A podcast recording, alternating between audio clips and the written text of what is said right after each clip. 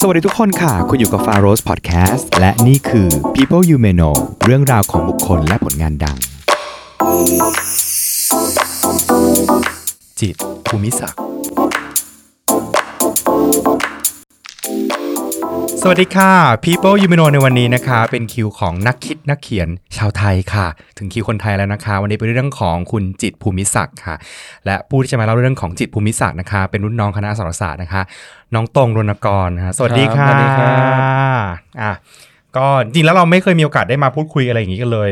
ไม่เคยครับ ไม่เคยเลย ไม่เคย แต่ว่า เลย แต่ว่าด้วยตัวพี่ฟ้าเองอ่ะเอ่อเห็นน้องน้องตรงเนี่ยเป็นคนแบบมีความสนใจในเรื่องของคุณจิตรภูมิศักดิ์ชอบแชร์บทความหรือ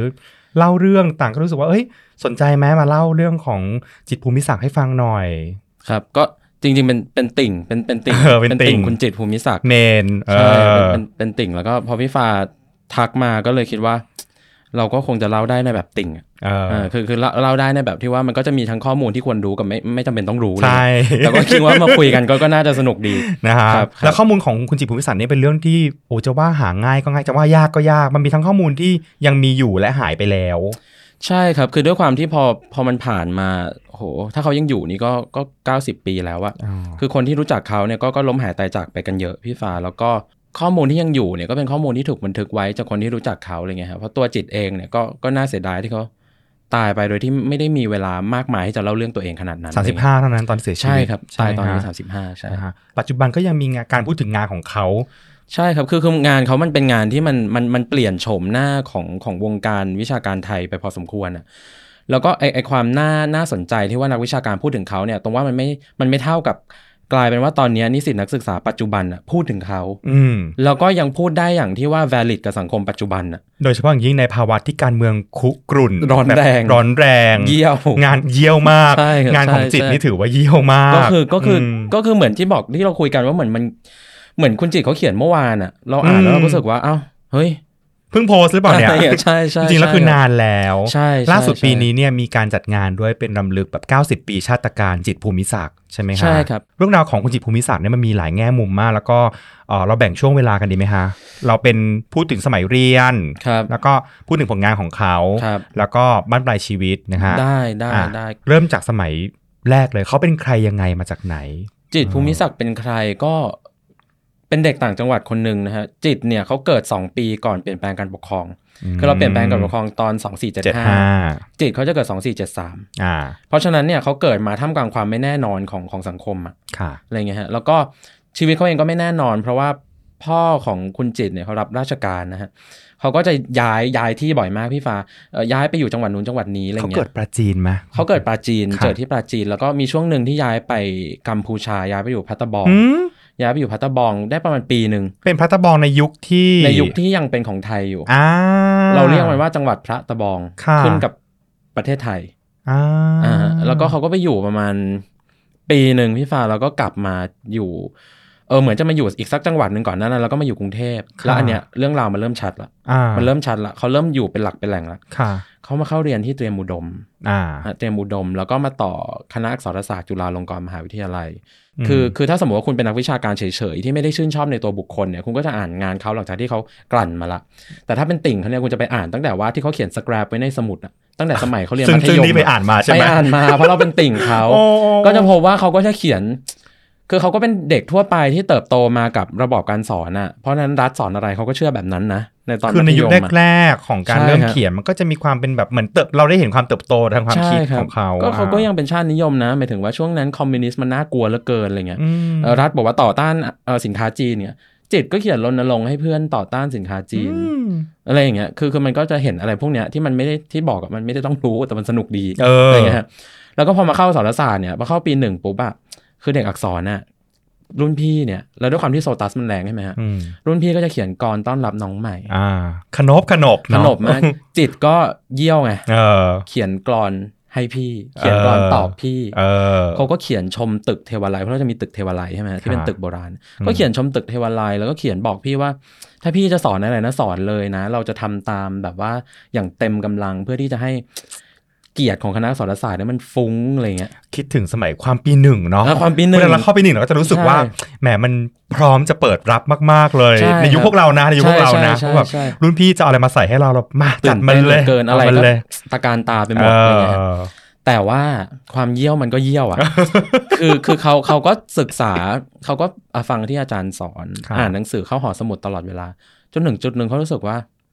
มันไม่ใช่ทั้งหมดที่อาจารย์สอนแล้วมันฟังดูเข้าท่า เออเริ่มตั้งคำถาม เริ่มตั้งคำถาม เริ่มมีปัญหากับอาจารย์ อาจารย์เริ่มไอ้ยเด็กคนนี้ก้าวร้าว อืม เอ้ยเธอคิดอย่างนี้มันไม่ได้นี่ มันแหวกขนม มันแหวกขนบอะคือ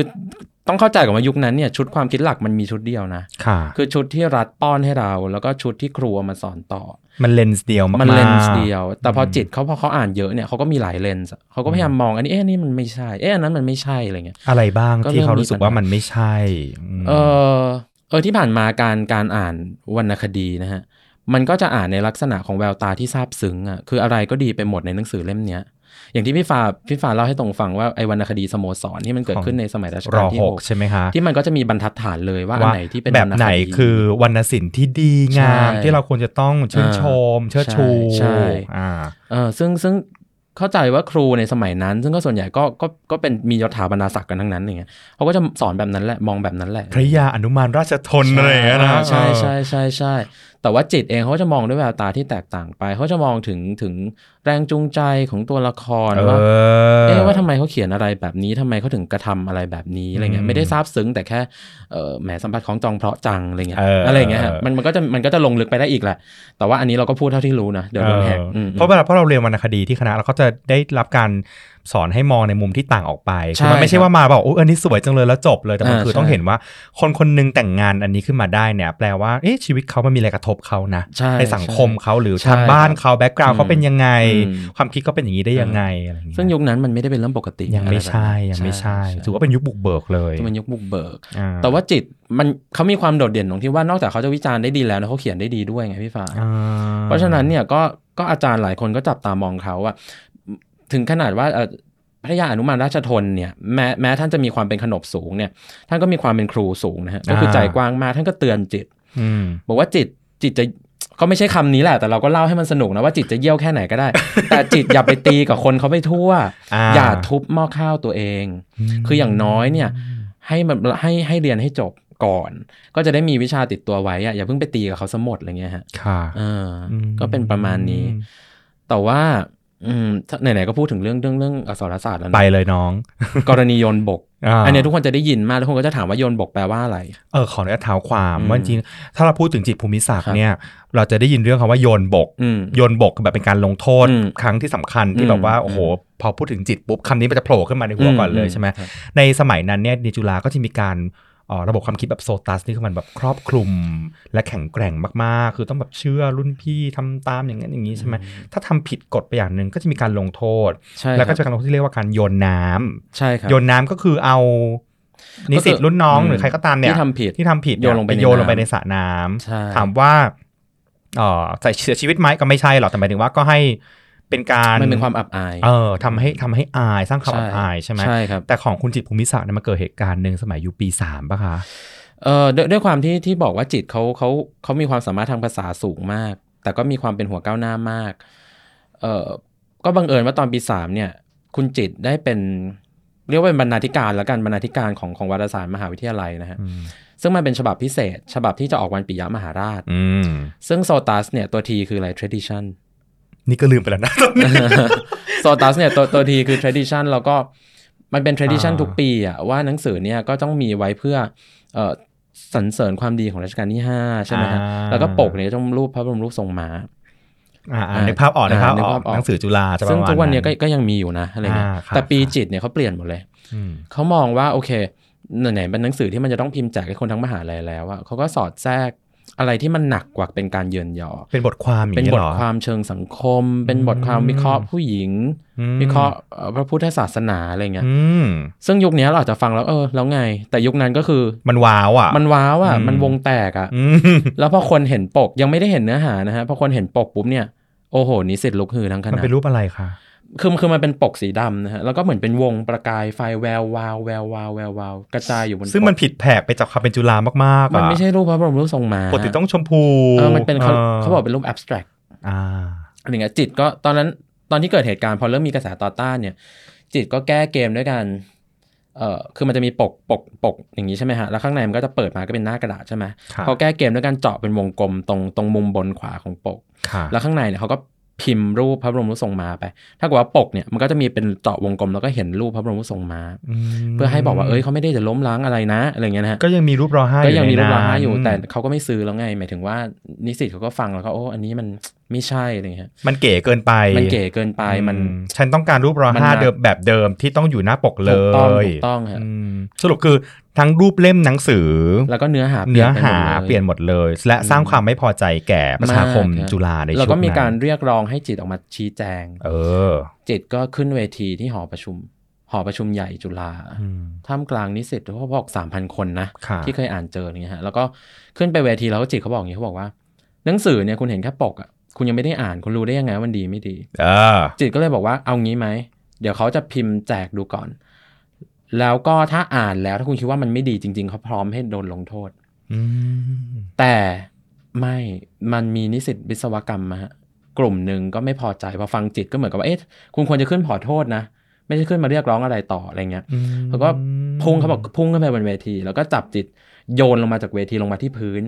มันถึงกลายเป็นคำที่เรียกว่า โยน บก เพราะไม่ได้โยนลงไปในสระน้ำฮะ ไม่ใช่ แล้วก็ โยนน้ำแล้ว โยนลงไปก็ก็บาดเจ็บสิทีเนี้ย อืม บาดเจ็บกายไม่พอมันเจ็บใจด้วยเพราะว่าสุดท้ายแล้วพอเกิดเรื่องเนี่ยมหาวิทยาลัย ตัดสินลงโทษจิตนะฮะไม่ได้ลงโทษคนที่จับจิตโยน อ้าว ก็กลายเป็นว่าผิด จิต ซ้ำผิด ผิด ซ้อนไปอีก ใช่ เพราะว่าคือต้องเข้าใจว่าในเลนยุคนั้นเนี่ยอะไรที่มันผิดแผกผิดขนบแล้วยูคือตัวประหลาดยูคือทำผิด อืม ยูผิดจากบรรทัดฐานสังคม เพราะฉะนั้นเนี่ยคนที่ลงโทษยูก็สมควรแล้วไง แต่อันเนี้ยด้วยความที่เขาเป็นติ่งแล้วมันมีเกร็ดน่าสนใจนิดนึงเรื่องโยนบกเนี่ยพอ อืม พอจิตโดนโยนเนี่ยเขาบาดเจ็บสาหัส ตอนแรกเนี่ยคนก็จะไปส่งโรงพยาบาลจุฬา ค่ะ จิตบอกว่าอย่าเลยเดี๋ยวเป็นข่าวเดี๋ยวมหาลัยจะดูไม่ดี ก็เลยเอาไปส่งเลิศศิลป์แทน อืม จิตก็ไปรักษาตัวอยู่เลิศศิลป์ก็รักษาตัวไม่พอที่บอกว่ามันเจ็บใจด้วยเพราะโดนพักการเรียนไปหนึ่งปี แต่ว่ากว่าจะกลับได้กลับมาเรียนกว่าจะหายสนิทจริงๆ คือหมายถึงว่า ก็สอปี จากเหตุการณ์ครั้งนั้นเนี่ยโยน ครับ บกนี่คือนิสิตทำกันเอง ใช่ฮะ แต่ officially คือโดนพักการเรียนด้วย ใช่ มหาลัยก็เทคแอคชั่นด้วยด้วยการพักการเรียน ข้อหาอะไรคะหมายถึงว่าผิดวินัยนิสิตข้อไหนคะ คือคือยุคนั้นมันมันมีความเข้มข้นตรงที่ว่าด้วยความที่บอกว่าเอ่อบ้านเมืองก็เปลี่ยนแปลงการปกครองมาได้ไม่เท่าไหร่แล้วมันก็มีทั้งสงครามเย็นที่ว่าเอ่อเอ่อรัฐไทยเองก็ก็พยายามหาที่ยึดเหนี่ยวฮะหมายถึงว่าช่วงนั้นเนี่ยอเมริกากับโซเวียตเขาก็ตีกันอเมริกากับจีนก็ตีกันเนี่ยอะไรที่มันผิดแผกไปเนี่ยก็จะโดนตราหน้าเป็นคอมมิวนิสต์หมด อืม เออแต่ด้วยความที่จิตเขาก็ยังเป็นเป็นนักศึกษาอยู่อะไรเลยฮะก็อาจจะไม่ได้โดนข้อหาคอมมิวนิสต์เลยทันที เพียงแต่ว่ามหาลัยก็คงจับตามองเออรัฐเองก็คงจับตามอง การลงโทษจากมหาลัยเนี่ยก็คงเป็นการลงโทษในลักษณะที่เป็นการสั่งสอนมากกว่า อ่า ใช่ เป็นแบบนั้นมากกว่า โหจริงๆมันสนุกมากถ้าเรามามมุมของเวทีโลกในยุคนั้นด้วยก็คือ ใช่ มัน ใช่ใช่ใช่ มันคือแบบอเมริกาโซเวียตด้วยนะ ใช่ ยุคนั้นน่ะ ครับใช่ใช่ใช่ อืมแล้วก็มีการพยายามแบบไล่บี้กันสองฝั่งใช่ไหม ใช่ครับก็ก็ก็ไล่บี้กันแล้วก็รัฐไทยก็จะจะอิงกับอเมริกาเป็นหลักแหละ อืม ก็จะชูประชาธิปไตยเป็นหลักอะไรเงี้ย อืม เออเพราะ สิ่งใดที่ผิดไปจากนี้ก็คือคอมมิวนิสต์เธอจะต้อง ใช่ แบบ ครับไม่ได้เลย ธอไม่ได้เลย ไม่ได้เลย ม อะไรเงี้ย อ่ะ อืม นะก็คือเรื่องของการโยนบกและการโดนลงโทษก็คือโดนพักการเรียนไปแล้วหลังจากนั้นกลับมาใหม่ กลับมาใหม่จิตก็กลับมาเรียนจนจบ คือเขาพักการเรียนจริงเนี่ยตามประกาศในหนึ่งปี แต่ว่าพักจริง ๆ ก็เกือบ 2 ปีพี่ฟ้า ครับ แล้วจิตก็กลับมาใหม่ แต่ที่บอกว่าจิตเนี่ยก็เป็นเป็นเด็กต่างจังหวัดชนชั้นกลางนะก็ไม่ได้มีเงินเยอะ ปีสุดท้ายที่เขากลับมาเนี่ย จิตเป็นไกด์ทัวร์ด้วยนะ อืม เด็กอักษรศาสตร์สมัยนั้นเนี่ยด้วยความที่ความรู้ได้ภาษาได้เนี่ยก็จะรับจ้างเป็นไกด์ทัวร์ แล้วช่วงปีสุดท้าย จิตรู้สึกจะกลับมาเรียนช่วงช่วงปีสองสี่เก้าเก้าสองสี่ เราจะคิดถึงอัธพันธ์คลองเมือง เออเออเออเอออะไรช่วงนั้นอะไร แด ช่งวนั้น ใบเล่ปุ๊บระเบิดขวดเลย สอง นะ ห้าศูนย์ศูนย์อะไรเงี้ยช่วงนั้น ครับ จิตจะเป็นไกด์เขาทำงานเป็นฟรีแลนซ์ให้กับบริษัททัวร์ตรงแถวโรงแรมโอเรนเตนอ่ะ ค่ะ ก็จะพาฝรั่งไปเที่ยวนครวัด อืม อืมแล้วจิตด้วยความที่เขาได้ภาษาภาษาเขมรอ่ะ อ๋อเพราะเคยไปอยู่แถวนู้น เขาเคยไปอยู่พัทบองตอนเด็ก แล้วก็แต่เข้าใจว่าตอนนั้นก็คงไม่ได้อะไรเท่าไหร่ แล้วก็กลับมาศึกษาเองอะไรเงี้ย ค่ะ ช่วงที่เป็นไกด์เยอะๆจิตก็ด้วยความเป็นคนชอบเขียนนะก็เขียนหนังสืออีกนะเขียนตำนานนครวัด ก็เล่าเรื่องที่มาที่ไปของของนครวัดอะไรเงี้ยฮะอันนี้ก็เป็นเกร็ดสนุกสนุกๆที่บอกไม่จำเป็นต้องรู้ก็ได้แต่ว่าสนุกดีอะไรเงี้ยจนเขาเรียนจบเนี่ย พอเรียนจบก็ก็เขียนหนังสือเล่มหนึ่งที่มันแบบว่าพลิกโฉมสังคมไทยเลยอะ นั่นก็คือ โฉมหน้าศักดินาไทย เป็นเล่มดังมาก ดังมาก อืมเพราะว่าอะไรคะ มันมันสรุปได้ง่ายๆอย่างนี้คือว่าที่ผ่านมาเราไม่เคยมองสังคมไทยในเลนส์อื่นเลยนอกจากเลนส์ที่รัฐให้มองอะแต่จิตเขามองด้วยเลนส์อื่นอะแล้วเลนส์ที่มัน เอามาจับอ่ะ ปังที่สุดในยุคนั้นที่ว่ารัฐต่อต้านเหลือเกิน แบบว่า เป็นประเด็นเหลือเกินคือเลนส์แบบมา มาร์ ร์ กซิสอืม ขา เรื่องเกี่ยวกับที่ดินไหมการครอบครองที่ดิน มาร์กซิส ถ้เกิด มันจะพูดถึงทรัพยากรใช่ไหม เอ ครับ อ ว่าอืมคนที่เป็นอ l ลิ e ในสังคมเนี่ยคือเป็น เออ คนที่ครอบครองทรัพยากรมากกว่าคนอื่น เออ เขาก็เอาเลนส์แบบเนี้ยมาวิเคราะห์โครงสร้างสังคมแบบไทย พูดง่ายสมมติถ้าเกิดครอบครัวคุณเป็นเจ้าของที่ดินเท่านี้มันก็มีโอกาสในการจะสร้างความร่ำรวย ใช่ พัฒนา ถูกต้อง ต่างๆ ได้เยอะมาก ใช่ถูกต้ ใน อง ขณะที่คนที่เป็นอาจจะเปลี่ยนชนชั้นมาจากการเป็นทาสด้วยซ้ำเนี่ย อ่าอ่า ก็ไม่มีอะไรติดตัวมาเลย ก็ต้องไปเป็นลูกจ้างเขา ใช่ครับ ก็ไม่ ถู มี ต้อง ที่ดินหรือว่าทรัพยากรติดตัวมาถูกไหใช่มะ ครับ ถูกต้อง ม ถูกต้อง แล้วก็พอมันมีคนมองสังคมไทยแบบเนี้ย โอ้โห นอกจากที่ประชาชนทั่วไปจะแตกตื่นแล้วรัฐก็แตกตื่น รัฐก็แตกตื่นทีเนี้ยจิตจากจากเดิมที่เขาก็จับตามองตอนเนี้ยเริ่มรัฐเริ่มมองจิตเป็นภัยละ อื เริ่มมองจิตเป็นเป็นภัยละจิตจบอักษรศาสตร์ใช่ไหมฮะจบมาได้ปีเอ่อจบปี 2500เนี่ยพอจบเสร็จปุ๊บจิตไปเรียนต่อโทด้วยนะ ที่มสว ค่ะ แต่ยังไม่ทันจบดีก็ถูกจับเข้าคุก เพราะรัฐมองว่าแนวคิดของจิตเนี่ยมันมันเป็นคอมมิวนิสต์อะ แล้ว มัน เขาไป น ไป ภัย จับ ต่อ ได้ไง ประเทศ มันต้องมีเกิดเหตุอะไรบางอย่างอ่าทำไมถึงแบบไปจับหรือแบบ ม เขาเขียนงานหรอหรือว่าเขาเขาเผยแพร่ยังไง ไอไอไอไอเขาเรียกว่าอะไรไอเบรกพอยที่ทำให้รัฐตัดสินใจจับจิตเนี่ย อันเนี้ยตรงไม่แน่ใจ แต่สิ่งที่ที่แน่ใจก็คือว่า ตอนตอนที่จิตเรียนจบมาเนี่ยเอ่อระหว่างที่เขาเรียนโทในยจิตเป็นครูไปด้วย ที่ ที่ศิลปากร อ่า แล้วเขาก็สอนเขาก็สอนหนังสือเด็กศิลปากรแล้วเขาก็สอนให้เด็กเนี่ย มองศิลปะแบบเลนมาร์กซิสอะ นั่นไง ว่าศิลปะเนี่ยมันเป็นไปเพื่อศิลปะหรือมันเป็นไปเพื่อประชาชน เรื่องก็คงไปถึงหู เรื่องก็คงไปถึงหู อืม แล้วก็ประกอบกับว่ามันมีหลักฐานที่ว่าตอนที่เขาเรียนโทที่มสว เนี่ยคือทุกวันเนี้ถ้าอยู่ไปหอสมุดใหญ่ที่ที่มสว เนี่ย มันก็จะมีหนังสือพวกประวัติศาสตร์รัสเซียอะไรอย่างเงี้ยที่ว่าว่าคนยืมคนสองคนแรกๆนี่ก็เป็นชื่อจิตรภูมิศักดิ์อะ อืม เออเขาก็เขาก็อ่านอ่านเรื่องพวกเนี้ยเยอะขึ้นอ่ะแล้วรัฐเนี่ย ถ้าคุณจับตามองมันเหมือนสมัยเนี้ยรัฐจะสะกดรอยตามคุณ จะติดตามดูคุณใช่ว่าคุณทำอะไร นี่มันเป็นเรื่องที่มันเกิดซ้ำๆนะ มันเหมือนเกิดเมื่อวานไหม โอ้ ใช่ไหม โห ฮะมันเหมือนเกิดเมื่อวานไหมอะไรเงี้ย แล้วนั่นแหละสุดท้ายก็ตัดสินใจจับจุกยัดเข้าคุกเลยอยู่ 6 ปี ตั้งแต่ปี25จบได้ปีเดียว 2501 เรียนโทยังไม่เสร็จเลย ยัดเข้าคุกไปจนถึงปี 2507 ซึ่งในระหว่างที่อยู่ในคุกนั้นก็ได้มีการเขียนงานด้วยหรือเปล่าคะพี่เคย มีครับ อ่า เล่มที่มันแบบว่า อันนี้ก็เป็นเล่มอีกเล่มที่เขาเรียกว่าเยี่ยวที่สุดอีก เออเยี่ยวมาก แต่อันเนี้ยด้วยความที่จิตเนี่ยนอกจากสังคมเขาสุดแล้วว่าประวัติศาสตร์เนี่ยภาษาศาสตร์เขาสุดด้วยอะก็เขียนหนังสือมาเล่มหนึ่ง เกี่ยว ชื่อ กับ เออหนังสือเล่มเนี้ยมันเกี่ยวกับนิรุกติศาสตร์นิรุกติศาสตร์แปลว่าอะไรให้พี่ปาอธิบายดิ โอ้โหเป็นแบบภาษาอังกฤษคือ etymology อ่ะคือ ครับ การสืบรากคำอ่ะอ่าการดูว่าตระกูลคำเนี้ยมันไปใกล้กับคำไหนน่าจะเพี้ยนมาจากคำไหนกร่อนมาเป็นเสียงนี้ได้ยังไงอะไรอย่างเงี้ย อืมครับ ก็ใช่มันเป็นมันเป็นหนังสือว่าด้วยด้วยภาษาศาสตร์แล้วก็นิรุกติศาสตร์ อืม เพียงแต่ว่ามันน่าสนใจคือวิธีการเล่าเรื่องของเขาอะด้วยความที่จิตเป็นนักเขียนนะถ้าคุณอ่านมันจะไม่ใช่งานวิชาการอะมันคือการประติดประต่อความรู้ต่างๆ ให้ออกมาเป็นภาพภาพหนึ่งซึ่งเป็นภาพใหม่ที่เราไม่เคยมองสังคมในภาพแบบนี้มาก่อน และมันเกี่ยวกับประเทศเรา มันเกี่ยวกับประเทศเราแล้วก็จิตเนี่ยด้วยความที่เขาไม่ได้แบ่งประเทศเป็นเส้นแบ่งชายแดนเหมือนกับที่ชาตินิยมสอนเรามาทั้งชีวิตนะพี่ปา อ่า คือชนชาติไทยเนี่ยมันก็จะมีแหลมไปอยู่พม่าบ้างแหละแหลมไปอยู่ลาวบ้างแหละ ใช่ แหลมไปอยู่กัมพูชาบ้างแหละเพราะฉะนั้นนะเขาเขาเขามองทุกอย่างแบบเนี้ยคือมองให้เป็นภาพเดียวกันนะ ทำให้เห็นเลยว่าคุณจิตรภูมิสันนี่คือไม่ได้มาในสายการเมืองอย่างเดียว แต่ว่าภาษาศาสตร์ก็ก็เป็นเลิศเหมือนกัน ใช่ก็เป็นที่ยอมรับอะ ก็ยุค มั นั้นคือการอธิบายอะไรอย่างนี้มันคงเป็นสิ่งที่ซับซ้อนพอสมควร มันต้องอ่านเยอะมาก อืม มันต้องมันไม่ใช่ยุคที่เราเข้า Google แล้วก็ทุกอย่างขึ้นมาให้อยู่หมดเลย ม เขาต้องอ่านหนังสือกี่เล่มกว่าจะได้บทความนั้นบทความเดียว ใช่ไหม ใช่ไหมฮะ ชื่อหนังสือว่าอะไรนะคะ เอ่อความเป็นมาของคำสยามไทยลาวและขอมอะ ชื่อยาวมาก อ่าเพราะเพราะเขาจิตเขาเชื่อว่าไอชนชนชาติทั้งหมดที่เขาอยู่ในชื่อเนี่ยมันมีความเกี่ยวข้องกันหมด อ่าเป็นการมองแบบใหม่มากๆในยุคนั้นแหละนะ ใหม่มากคือมันไม่ได้มองแบบชาตินิยมเลย ใช่ท่านนิยมจะมองว่าเนี่ยไทยคือไทยนะ ไทยคือไทยอะไรเงี้ย มไม่ได้เกี่ยวกับข้างๆ เลยแล้วพยายามจะสร้างนาราทีฟบางอย่างว่า เราทะเลาะกับเพื่อนบ้านยังไง เราสู้แย่งดินแดนกันมายังไง ใช่ครับเพื่อร ฉะ ว นั้น มชาติ การมาบอกว่าเฮ้ยไม่ไม่เราก็พูดเดียวกันนั่นแหละจริงๆแล้ว อืม มีอะไรเกี่ยวข้องกันมาตลอด อืม มันเป็นการแบบพลิกพอสมควรเลย มันคือ แหละ การสมัยนี้เขาเรียกทุบกะลาไหม เออ เออเป็นการทุบกะลารัฐไทยก็นั่นแหละก็อยู่ในคุก อะไรงี้ ก็เลย อืม เข้าคุกไปเลย ใช่ อืม แต่ว่าถ้าเราอ่านดีๆอย่างอย่างในคำนำที่จิตเขียนเองเนี่ยมันก็จะมีเกร็ดน่ารักน่ารักที่เขาเขียนว่าโอเคเอ่อข้อมูลทั้งหมดเขาเนี่ยอาจจะไม่ได้ครบถ้วนและถูกต้องทั้งหมด เพราะว่าด้วยด้วยด้วยรีซอสที่จำกัดอ่ะ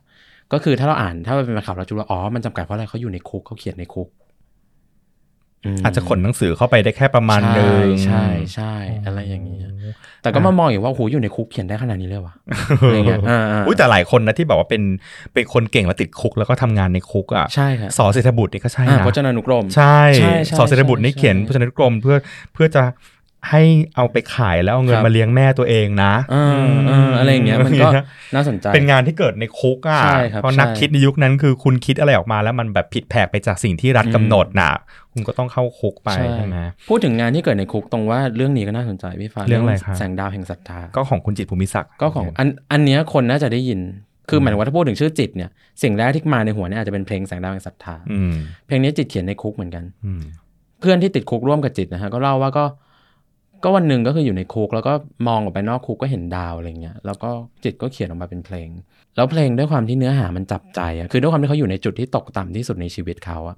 เพราะฉะนั้นมันจับใจเหลือเกินเออหรือมันมันมันเริ่มว่าเออพร่างพรายแสงดวงดาวน้อยสกาว เล่าถึงความงดงามของดาวนี่แหละ แต่พอเรารู้แบ็กกราวเขาว่า ว่าโอ้โห คุณต้องเข้มแข็งขนาดไหนอะคุณอยู่ในจุดที่มันตกต่ำอยู่ในความดำมืดของรัฐขนาดนั้นนะแต่เพลงคุณมันแบบ เพราะเหลือเกิน แล้วเพลงนี้ก็ยังถูกนำมาใช้อยู่ มันเกิดใหม่อีกรอบหนึ่งตอนตอนที่ที่ที่แกนนำในใน movement ปัจจุบันน่ะที่เขาโดนจับ แล้วพอเขาออกมาเนี่ย เพลงแรกที่เขาขอร้องกับมวลชนคือเพลงนี้ เขาว่ากันว่าจิตรภูมิศักดิ์นี่คือเกิดสองครั้ง ใช่คือมันเป็นศาสตราจารย์คนหนึ่งที่เป็นฝรั่งที่เขาอ่านงานจิตเนี่ยเขาบอกว่าจิตภูมิศักดิ์เนี่ยเกิดสองครั้ง ค่ะ ครั้งแรกนี่เกิดจากท้องแม่แหละนะฮะ ครั้งที่สองเนี่ยมันคือตอนช่วงช่วงที่หนังสือเขาแพร่หลายคือช่วง 14 ตุลา6ตุลาประมาณ 10 กว่าปีอะหลังจากเขาตายอะ อืม ที่สังคมจะเริ่มเริ่มเข้าใจแล้วว่าจิตเขียนอะไรอะ อืม สังคมเริ่มมองแล้วว่าจิตไม่ใช่คนประหลาดอะสิ่งที่ประหลาดคือรัฐไทย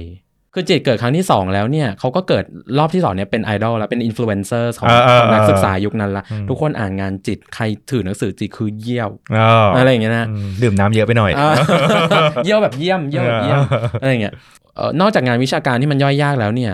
กรอนเขามันก็ก็เหมือนเป็นเครื่องมือปลุกใจอะของของนักศึกษาในยุค 14 ตุลาเรื่อยมาจนถึง 6 ตุลาอะไรเงี้ยแล้วก็มาตายอีกทีหนึ่งตอนที่เราแพ้ตอน 6 ตุลา ม ตอนที่โดนล้อมปราบอันนั้นก็รู้สึกว่าติดตายอีกครั้งหนึ่งนะ ก็ อืม เรื่องราวมันก็เงียบหายไปอะไรเงี้ย แต่ถ้าเขาบอกว่าจิตเกิดสองครั้งเนี่ยสำหรับตรงตรงมองว่าจิตเนี่ย ตายแล้วแล้วก็ยังไม่ตาย อืม คือใครจะไปคิดว่าเขาตายไปแล้วแล้วเขามาเกิดใหม่ตอนไหนอะตอนที่เราจัดงานแฮปปี้เบิร์ดเดย์เขาไง อืม ตอนที่อักษรศาสตร์ไง ชื่อ ม จิตมันกลับมาอยู่ในวงวงสังคมอีกแล้ว แต่จริงๆที่คณะสารศาสตร์ก็มีการพูดถึงจิตภูมิศาสตร์อยู่เรื่อยๆนะ แต่ว่าไม่ได้รับการสนใจขนาดนั้นนะ เรื่องตรงว่าเรื่องจิตเนี่ยเป็นเขาเรียกว่าเป็นสภาวะกลืนไม่เข้าขายไม่ออกของคณะอักษรศาสตร์ อืม คือก็อยากจะกลืนนะ อยากจะยอมรับเรียกเขาได้เต็มปากว่าเขาเป็นบัณฑิตที่มันเก้โก๋ฉลาดเหลือเกินนะ อืม เพราะว่าผลงานทางวิชาการเขานะฮะ อืม คือมันมันมีคุณูปการอย่างมากต่อภาษาศาสตร์ต่อสังคมศาสตร์ แต่ในขณะเดียวกันเนี่ยการใช้ชีวิตของจิตอ่ะ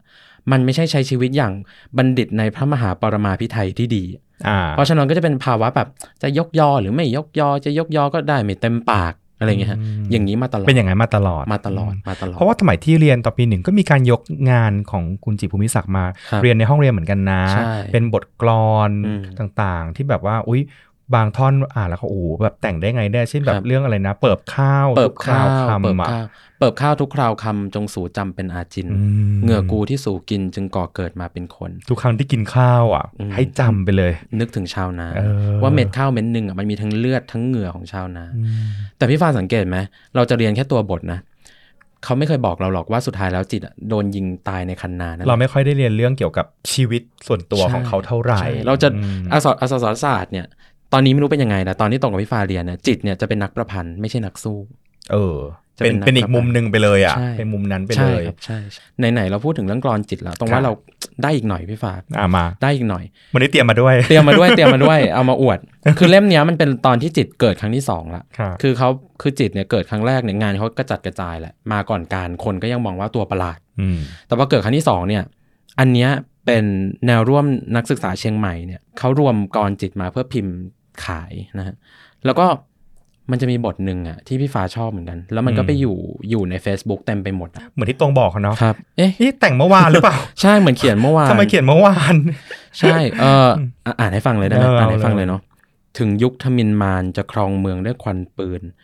คือแปรจะพังคลืนและกลิ่นเลือดจะคลุ้งข่าว แต่คนย่อมเป็นคนในสายทานอันเหยียดยาว คงคู่กับเดือนดาวผงาดเด่นในดินแดน คือทุกคำอ่ะคุณอ่านคุณเข้าใจหมดเลยนะทมินมาน ภาพมา ควันปืนภาพมา พังคลืนภาพมา แต่มันวิเศษ เพราะอะไรมันวิเศษ เพราะว่ามันมาทุกคำเลย คอนเทมพอรารีมาม าก ก แล้วก็ถ้าเรามองแบบเนิร์ดๆนิดนึงนะฮะ มองมองในฐานะ แบบว่าที่เราเรียนเรียนวรรณคดีอะฉันทลักษณ์แบบเนี้ยกาบเนี้ยมันแบบเดียวกับกาบเฮเรือที่เขาที่เขาเขียนว่าเรื่อยๆ มาเรียงเรียงๆนก นกบินเฉียงไปทั้งหมู่ แต่อันเนี้ยมันเป็นถึงยุคทมินมานจะครองเมืองด้วยควันปืน อืม พี่ฟ้าสังเกตไหมอะไรมันต่างกัน โอ้ จังหวะมันไม่เหมือนกัน เรื่อยๆ มาเรียงเรียงๆถึงยุคทมินมาน อ๋อ จำนวนคำเท่ากัน จังหวะไม่เหมือนกันเพราะอะไร เพราะว่าเขาเลือกใช้คำหนักคำเบาสลับกันไป โอ้โห อ่ะเรื่อยเรื่อยๆมาเรียงเรียงคำหนักหมดเลยนะฮะ ม แต่ในขณะที่ของจิตเนี่ยมันจะมีเสียงเบาแหลมเข้ามานิดนึง อืม ถึงยุคทะทะเนี่ยเป็นเสียงเบา อ่า เป็นเสียงละหุถึงยุคทมินมาน เพราะฉะนั้นมันจะมีจังหวะกระชากกระชากอยู่ตลอดเวลาเวลาอ่านอะ อ่านแล้ว แต่ถ้า จะ อยู่ เพราะอ่ะอืม ใช่แล้วพอยูทูบพูดถึงปืนพูดถึงการต่อสู้อ่ะมันไม่ใช่การฟ้อนรำที่จะมาเรื่อยๆมาเรียงๆมันต้อง อ่าก ระชากมันต้องบิดมันต้องพลิกตัวอะไรเงี้ย ม นี่แหละ อันนี้ แหละ เก๋ นี่แหละนี่แหละ อื อืม ม นี่แหละนี่แหละ มันถึงเป็นน่าจะเป็นแบบเป็น talent ของเขาเลยอ่ะ ใช่ไหมที่แบบว่าทำ เป็น ให้เขา อันนี้ไม่ใช่เรื่องไม่ใช่สิ่งใหม่นะฮะ อืม อันเนี้ยเขียนแบบเนี้ยมันเขียนมาตั้งแต่สมัยอยุทธยาแล้วเขียนแบบกระชากกระชากอย่างเงี้ย อืม เพียงแต่ว่าวรรณคดีสโมสรเขาไม่ได้เอามารวมไง อ่า เออเพียงแต่ว่าสิ่งที่เขาเทิดทูนเนี่ยมันก็คือความเชอะช่ำช้าไพเราะมากระชากกระชากเนี้ยต่อให้มีมาตั้งแต่สมัยอยุธยา แต่ว่าถ้ารัฐไทยปัจจุบันไม่ได้ recognize เนี่ย อืม คนก็คิดว่าจิตคิดขึ้นมาใหม่จริงๆไม่ใช่ จิตได้สิ่งเนี้ยเพราะอะไรเขาเป็นนักอ่านที่แท้จริง เขาเคยเห็น reference แบบเนี้ย ใช่ มาแล้ว ใช่ อืม แล้วแทนที่จะเอาอะไรแบบเนี้ย ไปชมกวางชมนกชมลูกศร นะ เอามาด่ารัฐเผด็จการ ฉันเกลียดคำว่าชมกวาง อะเพราะพวกเราจะมีมุกที่รู้กันเองคือผิดพักใช่ไหม ใช่ใช่ นี่นางอักษรยุคนึง ใช่ มันจะรู้จัก มันจะรู้จักบทหนึ่งคือพิษพักใช่ไหมพิษพัก ใช่ ผ่องพักจันทรพิษ ใช่ ขนงก่งงอนดังคันสอนศิล ใช่ ป์ อะไรเนี้ยแหละ คือแบบว่า โอ้มองตาแล้วตาดุดดั่งกวางอะไร อืม พิษเนตรดั่งเนตรมฤคินอะไร ใช่ แต่เราไม่มองตากวางแล้วไง เรามองจ้องกับกระสุนปืนอ ปื ยู่อย่างเงี้ย นเอ อื อ ม อะไรอย่างงี้เล่มนี้คือชื่อว่า เล่มเนี่ยชื่อกวีการเมืองก็คือเป็นเป็นบทกลอนที่รวมจิตที่เขียนเรื่องการเมืองเพราะจริงเขาเขียนหลายเรื่องเรื่องหลักเลยเขาก็เขียน นะครับ แต่ว่าเล่มเนี้ยจะเป็นเรื่องการเมือง ค่ะ เป็นหนังสือต้องห้ามอยู่ยุคนึงถูกเผาไปเยอะ แล้วตอนนี้ต้องห้ามไหม ตอนนี้ก็คงไม่ละมั้งฮะ เออ ไม่ละมั้งฮะก็ ต้อง เนี่ย ห้าม ก็ ไว้ก่อน เราก็ เพราะ ใช่ ตอนนี้ตั้งห้างก็ไปลบ PDF ใน ใช่ Google อะค่ะ ใช่ใช่ทำอะไรไม่ได้ตอนนี้ นะคะ ครับ แล้วก็เออพูดเออจริงลืมพูดไปเล่มหนึ่งไอ้เล่มที่เป็นต้นตอของการโยนบกอ่ะ อ๋อ ใช่ อันนั้นคือหาไม่ได้แล้วใช่ไหม เออไอเล่มเขาเรียกว่าหนังสือเขาเรียกวารสารชื่อชื่อมหาวิทยาลัย อืม แต่ว่าเป็นฉบับ 23 ตุลาเล่มนั้นเนี่ยด้วยความที่คนเขาต่อต้านตั้งแต่ก่อนที่จะวางแผงอะ่ะมันหาไม่ได้แล้ว เพียงแต่ว่าในวงการนักเลงหนังสือเก่าเนี่ยเขาก็คงมีนะ อืม บางคนเขาก็มีเก็บไว้อะ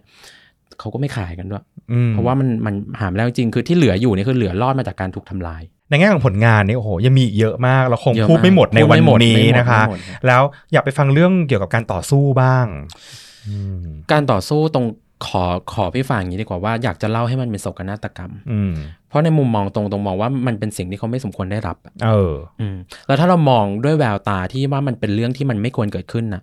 ตรงว่ามันมีประโยชน์ อืม คือพอจิตเรียนจบแล้วเนี่ยเขามีเวลาโลดแล่นอยู่นอกคุกเป็นแค่หนึ่งปี ที่ที่เราพูดกันไปนะฮะ ก็คือจบปี 2500 แล้วก็มาติดคุกปี 2501 เนี่ย พอเขาออกจากคุกปี 2507 ปุ๊บเนี่ย จิตก็มา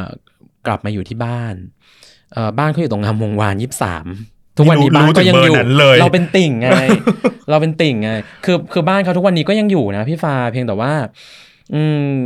พอจิตเขาเขาตายในป่าใช่ไหมฮะ บ้านเนี่ยมันเป็นสมบัติของพี่สาวเขาเพราะแม่เขาก็เสียไปก่อนอะไรเงี้ย ก็คือคุณพิรมภูมิศักดิ์ซึ่งคุณพิรมเนี่ย พอเขาเสียเนี่ยเขาก็ยกบ้านให้เป็นมูลนิธิจิตภูมิศักดิ์ อืม อ่าอะไรอย่างเงี้ย ปัจจุบันบ้านนั้นก็ยังอยู่ ยังอยู่ยังอยู่เหมือนเดิมปิดปิดไว้ ปิดไว้แล้วเขาจะเตรียมจะทำเป็นพิพิธภัณฑ์อะไร อื เงี้ย มเอาเป็นว่าหลังจากที่ออกจากคุกในปี 07 อ่า เนี่ย เขาก็มาอยู่ที่บ้านเสร็จปุ๊บ อืม อยู่ที่บ้านได้ปีเดียวเท่านั้นแหละ รัฐก็ คือเขาอยู่ในเป้าแล้วว่า รัฐมีชื่อเขาในระบบแล้วว่า รัฐก็คุกคาม สะกดรอยตาม ตามดูจิตทุกฝีก้าวจนจิต รู้สึกว่า อันนี้ถ้าเรามองย้อนกลับไปในเลนส์ของปัจจุบันนะฮะรัฐเนี่ยไม่มีพื้นที่ให้จิตในสังคมละ อืม เขาถูกตราหน้าว่าเป็นตัวประหลาดแล้วตัวที่เป็นภัยละเพราะฉะนั้นถ้ารัฐไม่ให้พื้นที่ฉันฉันก็เข้าป่า หนีอ่ะ หนี อืม ไปจะใช้คำว่าหนีได้ไหม ไปหาสังคมที่เขายอมรับในแนวคิดฉันดีกว่า อืม ก็คือไปเข้าป่าไปอยู่กับพรรคคอมมิวนิสต์แห่งประเทศไทย คำว่าเข้าป่านี่มันเป็นคำที่แบบเราเราจะเคยได้ยินแต่เด็กๆอะนะเพราะแบบ อืม เข้าป่าแปลว่าอะไรมันคือ ม ความหมายของมันอะนะแล้วเวลาเข้า ใช่ ป่านี่คือไม่ได้เข้าคนเดียวนะคะ ไม่ได้เข้าคนเดียวฮะมันมีกองทัพรอรับเราอยู่ที่ป่า อืม เพราะว่าพรรคคอมมิวนิสต์เนี่ยอืมมันก็คือความพยายามที่จะแทรกแซงการเมืองไทยเอ่อพยายามเปลี่ยนแปลงสังคมไทยให้ไปเป็นสังคมคอมมิวนิสต์อันนี้เราไม่พูดถึงเรื่องผิดถูกนะ อ่ เราเรา โค อธิบายให้ฟังเฉย พคทใช่ไหมคะตัว ๆพ ย่ ค อ ทพคท พรรคคอมมิวนิสต์แห่งประเทศไทยมันเกิดขึ้นได้ยังไงคะหมายถึงว่าเอาเอาเอาบรีฟเลยว่า รีวิวเลยเนี่ยอันนี้ผิดถูกต้องต้องอย่าแหกกันนะ เออ เอออันนี้ที่เคยอ่านแวบๆเลยนะฮะ ก็คือว่าโฮจิมินห์น่ะลุงโฮอ่ะ เวียดนาม เอ่อที่เขาเคยลี้ภัยมาอยู่ไทยอะฮะ อ่าเคยได้ยิน เอ่อตรงแถบอีสานนะแล้วก็มาก่อตั้งพรรคคอมมิวนิสต์แห่งประเทศไทย อืม แล้วก็ตัวพรรคคอมมิวนิสต์เนี่ยก็ได้รับการสนับสนุนจากจากคอมมิวนิสต์ใหญ่อย่างเมืองจีนอะไรด้วยรู้สึกนะ แต่ว่าเขามีกลวิธีแบบว่าที่เข้าป่าเนี่ยว่าเขาใช้กลวิธีเขาเชื่อว่าป่าล้อมเมือง ะ ก็คือว่าไปเผยแพร่แนวคิดแบบคอมมิวนิสต์อะในป่าก่อน อืม แล้วค่อยให้มันกินเมืองเข้ามาเรื่อย ให้คนต่างจังหวัด ใช่ ในพื้นที่ห่างไกลเริ่ม อืม เก็ตไอเดียนี้ ๆ ใช่ นึกออกไหมคืออำนาจแบบรวมศูนย์ที่ว่าแนวคิดหลักแบบชาตินิยมมันก็กระจุกอยู่ที่กรุงเทพแล้วกระจายออกไปนะ อืม คนต่างจังหวัดบางทีอาจจะพิกอัพได้บ้างไม่ได้บ้าง แต่แนวคิดเรื่องคอมมิวนิสต์อะคนต่างจังหวัดเก็ตเลย เก็ตเลยไหมด้วยส่วนหนึ่งและอีกส่วนหนึ่งก็คือว่ารัฐยังเข้าไปยุ่งไม่มากอะ่ะ อืม คอมมิวนิสต์ก็หาโอกาสเป็นช่อง ให้ตัวเองไปฝังตัวไว้ก่อนที่รัฐจะไปถึง อ่า ใช่ครับ แล้วก็กลับไปเรื่องจิตดีกว่า เออ พอจิตเข้าป่าปุ๊บเนี่ยเออด้วยความที่จิตเป็นปัญญาชน ปัญญาชนในที่นี่หมายถึงว่าก็คือมีมีมีปริญญาประดับตัวแหละ อืม เขาก็จะไม่ใช่ไปเป็นนักรบนะฮะเขาก็จะไปเป็นนักคิดในป่า คือตัวพักพกทเนี่ย ก็วางตัวจะส่งจิตเนี่ยไปเรียนต่อเรื่องมาร์กซิสเรื่องคอมมิวนิสต์ที่เมืองจีนโดยเฉพาะ อ่า แต่ไม่ได้ไปไหมคะ ไม่ได้ไปเพราะว่าจิตปฏิเสธ เขาเชื่อว่าความรู้เขาเนี่ยมันจะมาได้จากการคลุกคลีกับชาวบ้าน อืม คลุกคลีกับสหายมากกว่า เออเขาเรียกกันว่าสหาย ส ใช่ไหมคะ หายคือคือคอมมิวนิสต์เนี่ยแนวคิดคือคนเท่ากันทุกคน อืม ไม่มีใครสูงกว่าใครทำนารวมอะไรเงี้ย อืม สหายเนี่ยมันก็คือการที่เรา address ทุกคนให้เป็นเพื่อน ไม่มีใครพี่ใครน้องใครหัวหน้า เขาก็จะเรียกคำนำหน้าเป็นไทเทลเลยว่าสหาย สหาย คนนั้นคนนี้ แต่ก็ทุกคนจะมีนามแฝง เพราะว่ามันเป็นเรื่องผิดกฎหมายอะพรรคคอมมิวนิสต์ในยุคนั้นนะฮะ อืม อย่างจิตเนี่ยก็จะเป็นนามแฝงคือสหายปรีชา อ๋อใช้ข้อสหายปรีชา อืมแต่อย่าถามที่มานะไม่รู้เหมือนกัน เออ แล้ว ก็สหายปรีชา แล้วก็ตัวจิตเองด้วยความที่เขาเป็นปัญญาชนเนี่ยเขาก็จะมีทหารคุ้มคุ้มคุ้มกันเขาประมาณสองคนนะผมจำไม่ผิดนะตอนอยู่ในป่า มีกาดอย่างเงี้ยเหรอ มีกาดมีกาดเพราะว่าขึ้นเขาลงห้วยอ่ะจิตเขาอยู่ในเมืองมาทั้งชีวิตอ่ะ ขึ้นเขาลงห้วยก็เข้าใจว่าก็ต้องทหารก็ต้องพยุงบ้างแหละเท้าก็คงไม่ได้ชินกับหินผาเหมือนเหมือนทหารอะไรเงี้ย เข้าใจ ซึ่งทหารเนี่ยก็จะส่วนใหญ่คือเป็นเป็นคนในพื้นที่นั้นนะฮะที่ว่าเชื่อในความคิดประความรู้แล้วก็เข้าไปอยู่ในป่า พี่สงสัยในเรื่องของการใช้ชีวิตในป่า มันจะเป็นยังไงอ่ะ หมายถึงว่า ครับ เขาจะทำมาหากินอะไร เออเรื่องชีวิตในป่าเนี่ย อันนี้ต้องขอขออิงอิงไปตอนช่วง 6 ตุลานิดนึงเอ่อตอนที่จิตอยู่ในป่าเนี่ยด้วยความที่กายการเข้าป่าไม่ใช่เรื่องปกติอ่ะเพราะฉะนั้นมันไม่ได้มีบันทึกอะไรขนาดนั้นนะฮะ อืม คือถ้ามีเนี่ยก็ต้องไปหาอ่านกันแบบตาบอดอะคือแบบ อืม ต้องไปหาอ่านแล้วหาอีกอะไรเงี้ย แต่ว่าพอเป็นช่วงที่นักศึกษาเข้าป่าตอน 6 ตุลาเนี่ยข้อมูลมันออกมาเยอะละว่าเขาใช้ชีวิตในป่ากันยังไง อืม ก็คงจะมีคุยกันเรื่องขบวนการว่าเราจะทำยังไง ให้พรรคคอมมิวนิสต์เนี่ยเผยแพร่แนวคิดได้มากขึ้นอะไรเงี้ยฮะแต่เรื่องชีวิตประจำวันเนี่ยเอ่ออาหารการกินเนี่ยนอกเหนือจากที่เก็บผักเก็บหญ้าในป่ากินแล้วเนี่ยมันก็จะมีลักษณะที่เอ่อเหมือนเป็นศูนย์ใหญ่อะเขาก็จะส่งปันปันอาหารมาให้ด้วย เหรอ เอ่ออะไรอย่างเงี้ยฮะ ซึ่งตรงก็จำไม่ได้เขาปันอะไรมาบ้าง แต่ว่าส่วนใหญ่ก็จะมีการปันอาหารแจกจ่ายไปในแต่ละฐานต่างๆ ที่กระจายอยู่ในป่ารอบๆ ตามตามตะเข็บชายแดนบ้างตามต่างจังหวัด แล้วคน บ้าง กลุ่มนี้ก็คือหมายถึงว่าผิดกฎหมายเลยนะ ถ้ารัฐเจอตัวเมื่อไหร่ ก็คือยิงทิ้งเลย อ่า อ่า แล้วมันก็จะมีกรณีที่มันก็จะมีพันธมิตรที่แบบว่าเป็นชาวบ้านที่เชื่อในคอมมิวนิสต์แต่ก็ยังอยู่ในในหมู่บ้านเนี่ยเขาก็จะส่งข้าวส่งอะไรขึ้นไปบ้างะไร แล้วก็ต้องมีคนที่ไม่เชื่อด้วยแหละ ก็จะมีคนที่ไม่เชื่อด้วย อืม เพราะงั้นเขาก็จะก็ต้องระวังดีๆอะถ้าจะติดต่อกับคนในเมืองอะไรเงี้ยฮะ อืม นี่เนี่ยนี่ก็เป็นสาเหตุที่ทำให้จิตโดนฆ่าด้วยนะ เหรอคือการหาอาหาร การหาอาหารคือ คือตอนแรกที่ติดเข้าป่าเนี่ยเขาไปอยู่ฐานหนึ่ง ตรงจำไม่ได้จังหวัดอะไรนะฮะ ค่ะ เขาไปอยู่ฐานหนึ่งแล้วตอนหลังฐานนั้นเนี่ยโดนทหารไทยตีแตกก็คืออ ม ทหารจับได้ว่ามันมีฐานนี้อยู่ในป่าเขาก็ต้องย้ายฐานเขาก็ไปย้ายย้ายไปอยู่ฐานตรงใกล้ ๆ กับเอ่อบ้านหนองกรุง จังหวัดสกลนคร สกลนครอืม แต่เข้าใจว่าก็มีทหารเนี่ยตีแต่ไปไปตีฐานเขาเหมือนกันอีกรอบหนึ่งแล้วก็จิตกับทหารคุ้มครองเขาอีกสองคนเนี่ยก็ต้องหนีกันออกมา แล้วก็ก็คือหนีออกมาได้รอดปลอดภัยดีนะฮะแต่ว่าหิวโซ ต้องไปหา คือทา ข้าง ว ที่แบบ ขอ ไม่มี ข้าวกิน ข้าว อืม แล้วก็ตัวทหารสองคนเนี่ยเขาเล่าไว้อย่างละเอียดมากเพราะว่าทหารสองคนเนี่ยเขาเพิ่งตายไปเมื่อไม่กี่ปีเองพี่ฟ้า อ่า เขาก็เล่าบอกว่าจิตเนี่ยเป็นโรคกระเพาะ อืม แล้วก็ถ้ายิ่งหิวเนี่ยมันก็จะเจ็บปวดทรมานกว่าคนปกติอะ อืม เอ่อจิตก็เลยมองว่าไม่ได้การละ เราจะหลบทหารไทยอยู่ในป่าอย่างนี้ตลอดไปไม่ได้ ต้องลงไปหาข้าวละเพราะข้าวที่ฐานมันไม่มีแล้วไงฐานโดนตีแตก ใช่ ทหารสองคนก็อาสาจะลงไปเอง จิตบอกว่าไม่เป็นไร เดี๋ยวจิตลงไปเองดีกว่า จิตลงไปเองดีกว่า พอลงไปเนี่ยเขาก็ไปเจอบ้านหลังหนึ่งก็มีผู้หญิงคนหนึ่งอยู่ในบ้าน จิตก็บอกว่าขอข้าว อืม ผู้หญิงคนนี้ก็บอกว่าได้ก็ก็ให้ให้ขึ้นมาที่บ้านก่อนมานั่งรอในบ้านเดี๋ยวจะหาข้าวให้อะไรนะครับแต่ผู้หญิงเนี่ยเขาสาสิพิเชียสว่าเอ้ยผู้ชายตัวเล็กๆคนนี้มาจากไหนทำไมเดินออกมาจากในป่า ไม่คุ้นหน้าเลย ไม่คุ้นหน้า อืม เขาก็หาข้าวให้นะ แต่พอหาข้าวให้แล้วผู้หญิงคนนี้ก็ไปแจ้งกำนันของหมู่บ้านที่ชื่อกำนันแหลม ก็ไปแจ้งไปแจ้งกำนันแหลม สงสัยคนเนี้ย ว่าเอ๊ะคนนี้เขา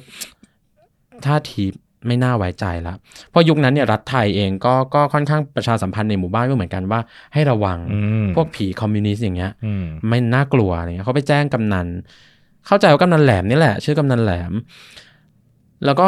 อันนี้เราเล่าได้เป็นฉากภาพยนตร์เลยอะระหว่างที่จิตถือข้าวอะเดินออกมาจากบ้านแล้วนะ ก็เดินไปตามทางนี่แหละ เพื่อที่จะเอาข้าวกลับขึ้นไปในป่าให้เพื่อนทหารอีกสองคนนะซึ่งเพื่อนทหารสองคนนั้นก็ซุ่มดูอยู่ไม่ไกลนะฮะกำนันมาถึงก็ยิงเลยหนึ่งนัด นัดแรกเจาะที่ต้นขา แล้วจิตก็มันสะเทือนใจคือคือ อันนี้เป็นคำบอกเล่าของของทหารที่เขาเห็นเลยนะครับ จิตไม่ส่งเสียง เขาก็แค่บอกว่าเขาไม่ได้ทำอะไรเขาแค่มาขอข้าว แล้วพอโดนยิงที่ต้นขาแน่นอนคุณเดินไม่ได้แล้วคุณล้มจิตก็คลาน พยายามคลานคลานคลาน จนก็ ก็เข้าใจว่าก็มีก็ชาวบ้านก็มากันอีกหลายคน แล้วก็ล้อมยิงทำให้ทหารของจิตเองสองคนที่ซุ่มดูอยู่ก็เข้าไปช่วยไม่ได้ถ้าเรียงวิ่งฝ่าวงกระสุนเข้าไปก็คือตาย ก็จิตก็โดนล้อมยิงจนตายอยู่ตรงนั้นนะฮะ โอ้เศร้ามากแบบ อืม หดหู่มาก ใช่แล้วก็ พี่เองเคยพอจะรู้ว่าเขา ครับ โดนยิง อืม แต่พี่ไม่เคยได้นึกถึงแบบฉากที่มันแบบในการสังหารแบบนี้เลยอ่ะ แล้วพอเราเนี่ยเราเราฟังมาด้วยกันเรื่องของจิต ตั้งแต่เขาเริ่มจนมาถึงจุดเนี้ยเขาก็คือเด็กผู้ชายตัวเล็กๆคนหนึ่งนะพี่ฟ้า ที่เป็นเด็กเนิร์ดอะเหมือนเราในบางมุมอะ อืม เป็นเด็กเนิ ร์ดเขียนกร เนาะ แต่งหนังสือ วันหนึ่งต้องเข้าป่า แต่รัฐไม่มีพื้นที่ให้เขา อืม แล้วที่มันตลกร้ายนะ เรียกว่าตลกร้ายก็คือว่าด้วยความที่คอมมิวนิสต์ตอนนั้นเนี่ยเข้มเข้มข้นเหลือเกินในภูมิภาคเนี้ยอเมริกาก็พยายามจะทำให้คอมมิวนิสต์ไม่ลุกลามเขาก็มาแบ็กรัฐไทยพอสมควรในการที่จะสู้กับคอมมิวนิสต์เพราะว่าไทยตอนนั้นก็คือเป็นประชาธิปไตยอย่างเงี้ยนะฮะกำนันคนนี้เนี่ยพอยิงจิตแล้วเนี่ย รัฐไทยก็ให้รางวัลว่ะ ก็ให้รางวัล อ๋อ เป็นตั๋วเครื่องบินพาไปเที่ยวอเมริกา เฮ้ย อืมก็ถือว่าทำความดีให้ประเทศก็คือปราบคอมมิวนิสต์ฆ่าคอมมิวนิสต์ อ๋ออ ม ซึ่งแต่ว่าถ้าผมเราย้อนกลับไปในสมัยยุคนั้นน่ะประชาชนคนทั่วไปก็อาจจะมองว่านี่เป็นสิ่งที่แบบน่าเชิดชู เพราะว่า ใช่ใช่ ถูก ใช่ใช่ เอ่อบ่มเพาะมาจาก ครับ รัฐไงว่าบอกว่าเอ้ย ใช่ คอมมิวนิสต์ ใช่ คือผีร้ายนะ ใช่ใช่ ฉะนั้น ใช่ ค่าเขาตอนนั้นไม่ตอนนั้นไม่มีไอเดียเรื่องมนุษย์หรอกว่าแบบว่าโอ้นี่มนุษยธรรมคืออะไรอะไรอย่างเงี้ย มม เป็นไอเดียครับว่าเออถ้าคิดแบบนี้แปลว่าเป็นภัยต่อความมั่นคงของประเทศ อืม เราก็ ก็ฆ่า ต้อง ได้ กำจัด เลย ฆ่าได้เลย แล้วก็ถ้าคุณทำคุณก็จะได้รับรางวัลอะไรบางอย่าง ใช่ครับใช่ก็ นี่เรามองย้อนกลับไปเราก็จะเห็นว่าโอเค เราเราไม่ได้บอกว่าเห็นด้วยหรือไม่เห็นด้วยแต่เราก็ ครั จะ บ บอกว่าเราก็พอจะเข้าใจได้ว่าทำไมคนถึงเชิดชูวีรกรรมแบบนั้นอะไรเงี้ย ใช่ค แล้ว รั เรา บ ก็รู้สึกว่าปัจจุบันมันก็คงไปถึงเวลาแล้วที่เราจะหยิบนาราทีฟเนี้ยขึ้นมาแล้วก็เล่ากันใหม่ แล้วก็ให้เห็นอีกมุมอื่นบ้าง อืม โดยเฉพาะอย่างนี้ ใช่ ในปัจจุบันว่า ครับ มันเกิดอะไรขึ้น ครับ ถูกไหมฮะ อืม อืม แล้วก็อันนี้มีเกร็ดนิดนึงเล่านิดนึง คือพอพอจิตโดนยิงเนี่ย ก็ก็มีการฝังฝังศพกันอย่างแบบว่าไม่ได้ก็เขาก็ไม่ได้เห็นว่าจิตเป็นคนสำคัญอะไรนะ อ๋อ ก็ก็ฝังตรงนั้นแหละ ฝังฝัง ที่สกลน่ะนะคะ อ่าฝังที่สกลตรงนั้นแหละ แล้วก็ใกล้ๆมันก็คือจะมีวัดอยู่วัดหนึ่งแต่ปรากฏว่าเขาตายประมาณปีสองห้าศูนย์เก้าใช่ไหมฮะ ปรากฏว่ายี่สิบปีถัดมา งานจิตมันก็ยังมันยังเข้มยังข้นมันคนมันยังแบบยกยออยู่อะ อืม นักวิชาการเริ่มตามหาแล้วว่าศพจิตอยู่ที่ไหน เจอไหม เจอ อืม ไปที่วัด อืม ก็ชาวบ้านแถวนั้นน่ะ มันระยะเวลามันแค่ 20 ปี ชาวบ้านที่อยู่ในเหตุการณ์ก็ยังอยู่กำนันแหลมยังอยู่เลย อืม เขาก็ไปชี้จุดให้ดูว่าอ๋อฝั่งตรงนี้นะอะไรเงี้ยทุกคนที่ศรัทธาในผลงานของจิตศรัทธาในตัวจิตก็ช่วยกันขุดขึ้นมา แล้วก็มาทำพิธีให้มันให้มันเหมาะสมตาม อืม ศาสนานะฮะแล้วเขาก็มีเกร็ดเล่าว่าทุกครั้งที่ครบรอบวันตายจิตเนี่ยมันจะมีนักข่าวไปทำข่าว อืม มีสกู๊ปไปถ่ายอะไรเงี้ยกำนันแหลมนี่ก็จะหนีออกไปจากบ้านตัวเองเลย เพราะว่าไม่อยาก ไม่พร้อม ตบ สัม คำถา ภาษณ์ มไม่อยากตอบ อืม คำถามนักข่าว อืม อะไรอย่างเงี้ยเพราะว่าภายใน 20 ปีเท่านั้นเองอ่ะการกระทำที่เขาได้รับการยกย่องอ่ะ มันกลายเป็นการกระทำที่สังคมประนามอะมันพลิกอย่าง มัน นี้ พ เล ลิ ย กมันพลิก ใช่ อืม ใช่ แล้วแล้วตอนที่ที่บอกว่าชาวบ้าน ครับ ก็ยังคงนับถือเขาอยู่บทบาทของจิตเริ่มเปลี่ยนแล้วนะคะ ตอนนี้ ใช่ใช่ใช่คือมัน ก็ ก็ผูกโยงกับความเป็นไทยเนาะหมายถึงว่า พอจิตตายเนี่ย พอคนเริ่มมาถามหาจิตกันเยอะๆอะว่าไอ้ศพเขาตายตรงนี้อะไรเงี้ยชาวบ้านก็เริ่มมองจิตเป็นสิ่งศักดิ์สิทธิ์ละเป็นผีใบหวย เออ ให้หวยเรียกเจ้าพ่อมั่งอะไรมั่งก็คือว่าไปขอหวย เปลี่ยนบทบาทแล้วค่ะ อ่าคือมันก็มีนาเรทีฟที่มันเกิดขึ้นรอบๆความเป็นจิตเนี่ยแห ฉะนั้น ละ ชาวบ้านยุค ครั ต่อบ ต่อมาก็อาจจะรู้จักจิตภูมิศาสตร์ในฐานะที่เป็นผีใบหวย ผีใบหวย เออ ก็มีส่วนหนึ่ง แต่ว่าตอนนี้ก็ก็ล่าสุดเนี่ยเมื่อไม่ไม่ไม่กี่ปีมาเอง มันก็มีการไปสร้างอนุสาวรีย์อะไรตรงนั้นอะไรเงี้ยก็ อ่า ก็เป็นการ recognize จิตอย่างเป็นทางการละ ค่ะ แล้วก็เป็นการทำความเข้าใจกับชุมชนตรงนั้นใหม่ละว่าว่าจิตคือใคร ความสำคัญก็คืออะไรอะไรเงี้ย นะคะ ใช่ ปัจจุบันนี้ก็ยังอยู่ที่สกลนคร ยังอยู่ครับก็ยังอยู่ที่สกลนครตัวอนุสาวรีย์นะ แต่ตัวกระดูกเนี่ย อันนี้ก็เป็นเกรดอีกเหมือนกัน โอ้ ว่ามันมีรู้สึกว่าเขาเป็นรุ่นพี่คณะสอนเราเนี่ยแหละ แต่ว่าเขาเนี่ยชื่นชอบในในชีวิตของจิตมาก แล้วก็เขาคือชื่อคุณวิชัยนภารัศมีนะฮะเขาเป็นคนแรก ๆที่ไปติดต่อกับพี่สาวแล้วก็แม่ของจิต ตอนที่ยังมีชีวิตอยู่อะแล้วก็ไปคลุกตัวอยู่ที่บ้านจิต แล้วก็ไปรวบรวมเอาพวกเอกสาร หรือว่าพวกสครับที่จิตเขียนเล็กๆน้อยๆเนี่ย เพื่อมาอ่านเพื่อจะทำความเข้าใจจิต แล้วก็เขาเล่าให้ฟังว่ามีวันหนึ่งที่ว่าเขาก็อยู่ที่บ้านปกติอะแล้วก็มีคนมาหาพี่สาวกับแม่จิตที่บ้าน แล้วเขาก็ได้ยินคุคุคุยกันว่าอ๋อเป็นอัดของจิตส่วนหนึ่งที่พี่สาวเนี่ยขออ ม มาจากตรงนั้นเพื่อที่จะเอามาทำพิธีที่กรุงเทพเอามาเก็บไว้กับตัวอะไรเงี้ยฮะ อ่ะเราพูดถึงเรื่องของชีวิตในตอนสมัยเรียนสมัยเด็กผลงานของเขา อืม แล้วก็บั้นปลายชีวิตการต่อ ครับ สู้จนถึงชีวิตหลังความตายของเขาไปแล้วด้วยนะฮะ อืมอืม ปัจจุบันนี้ตัวของจิตเองชื่อของจิตภูมิศักดิ์เองก็ยังได้รับการกล่าวถึงอยู่เรื่อยๆ วันนี้ก็เล่าไม่หมดเหมือนกันมีเยอะมาก มีเยอะมาก แล้วขอ มียะ เล่าม ก เรื่องที่แบบเผ็ดๆเมื่อไม่นานมานี้ที่เกิดขึ้นเลยก็คือ เป็นเรื่องทุกอย่างกลับไปจุดเริ่มต้นว่ะกลับไป อืม ที่จุฬา เออ มันจะครบรอบวันเกิดจิตนะฮะ คือถ้าเขายังอยู่นะเขาจะอยู่ 90 ปี ค่ะ ถ้ายังอยู่ คณะสารศาสตร์ก็จัดงานเพื่อที่จะยกย่องเขาจัดงานแฮปปี้เบ t ร์เดย์พี่จิตนั่นแหละ เออเออ แล้วก็พอจัดงานเนี่ยเราจัดร่วมกับรัฐศาสตร์ ครับ แล้วก็อักษรกับรัฐศาสตร์เนี่ยก็ไปที่ที่อบจ องค์การบริหารสโมสรที่สิจุฬา อืม อืม แล้วก็พยายามที่จะเรียกร้องให้อบจเนี่ยออกมาแถลงขอโทษ กับการ อืม กระทำที่ไปพักการเรียนจิตไปโยนบกเขาอะไรอย่างเงี้ย เป็นการขอโทษแบบ public apology ใช่ อ่า ซึ่งอบจรอบแรกที่เสนอไปปฏิเสธอย่างแข็งขันว่าไม่มีความจำเป็น เพราะ ก็ก็หนึ่งในเหตุผลที่ที่คนในอบจบอกเนี่ยเขาบอกว่าถ้าปู่คุณทำผิดเนี่ยคุณต้องไปขอโทษแทนปู่เหรอ ซึ่งเราฟังเราก็ก็ใช่สิ ก็ ยังไม่อะไร คือคุณ เงี้ย มันเป็นคอนเซปต์เรื่อง Public Apology ใช่ใช่ฮะ คือการ ใช่ ขอโทษแบบนั้นคือมันไม่ มันเป็นการขอโทษที่อันนี้ใครดู People You May Know มาก็จะบอก ครับ ต้องไปดูใน EP 6 นะฮะ อืม เราพูดถึงการอาจารย์อาจารย์เต้ ครับ ก็พูดไปแล้วว่า Public Apology มันคือการแบบขอโทษเพื่อเป็นการแสดงให้รู้ว่าเรา อืม ได้เรียนรู้กับสิ่งนี้แล้ว ถูกต้อง และเราจะไม่สนับสนุนหรือส่งเสริมให้มันเกิดขึ้นอีก ครับ ไม่ได้แปลว่าคุณไม่ได้เป็นฝีมือคุณคุณไม่ต้องทำก็ได้อะมันไม่ใช่และ อืม เรานี่ในฐานะที่เป็นนิสิตด้วย ค อะ รับ เราก็ควรจะต้องเป็น